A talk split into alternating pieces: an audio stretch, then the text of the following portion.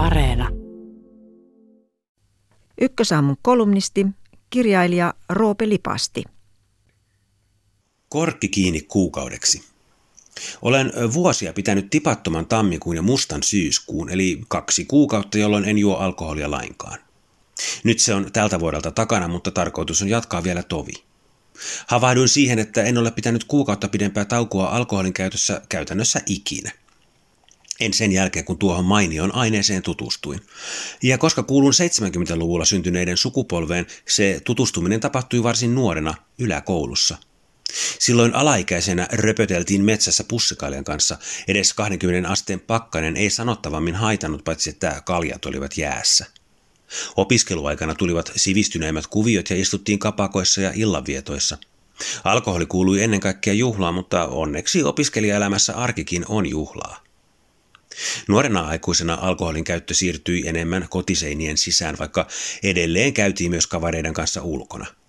Mitä vanhemmaksi on tullut, sitä vähemmän tulee istuttua kapakassa, mutta saunakaljat eivät varsinaisesti ole vielä koskaan päässeet loppumaan. Enkä toki ole ainoa. Ystävälläni on peräti oikein viinikellari, ja kun irvailin harrastuksesta, hän totesi, että tuo suurta turvallisuuden tunnetta, kun tietää, että alakerrassa on sata pulloa viiniä. Se oli vitsi, mutta ymmärsin kyllä, mitä hän tarkoitti. Itse en juo koskaan väkeviä enkä useinkaan ole niin sanotusti kännissä. Pystyn kohtuullisen hyvin esittämään ainakin ulkopuoliselle olevani selvinpäin, eikä minulla mene muisti juovuksissa sen enempää kuin selvänäkään. Ikinä en sammu hankeen tai edes keittiöön. Hankalinta alkoholin käytössäni onkin se, että minulle ei tule käytännössä koskaan krapulaa. Pikemmin päinvastoin. Aamulla olen hyvin luovassa tilassa ja keksin hyviä juttuja ja kaipaan fyysistä ponnistelua. Parasta juhlajälkeisen aamun puuhan halkojen hakkaaminen. Alkoholin käyttö ei myöskään häiritse liikuntaharrastustani eikä työntekoa, ja kun vielä tykkään alkoholista, se maistuu hyvältä ja asiat tuntuvat luistavan, niin voisi ajatella, että tässähän ollaan oikein onnenpekkojen onnenpekka. Tavallaan niin toki on.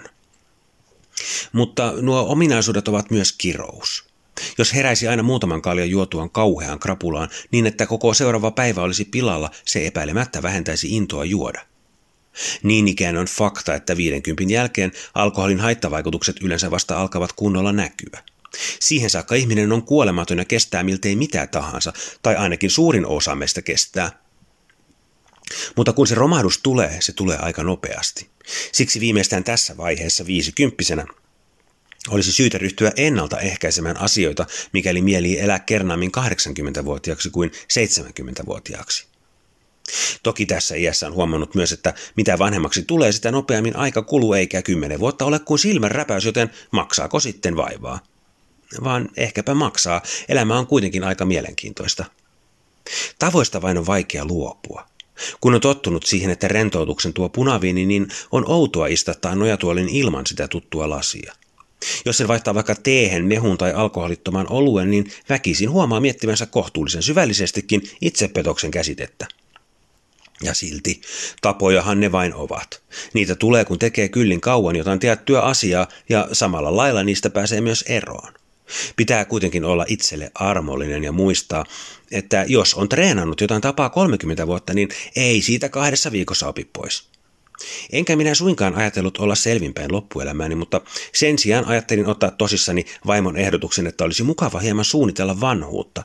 Että haluaako sellaisen elämänvaiheen ylipäänsä nähdä ja jos, niin millaisia asioita haluaisi tehdä. Kännissä nojatuolissa jurottaminen on yksi kelpo mahdollisuus, mutta huhujen mukaan ei sittenkään ainoa.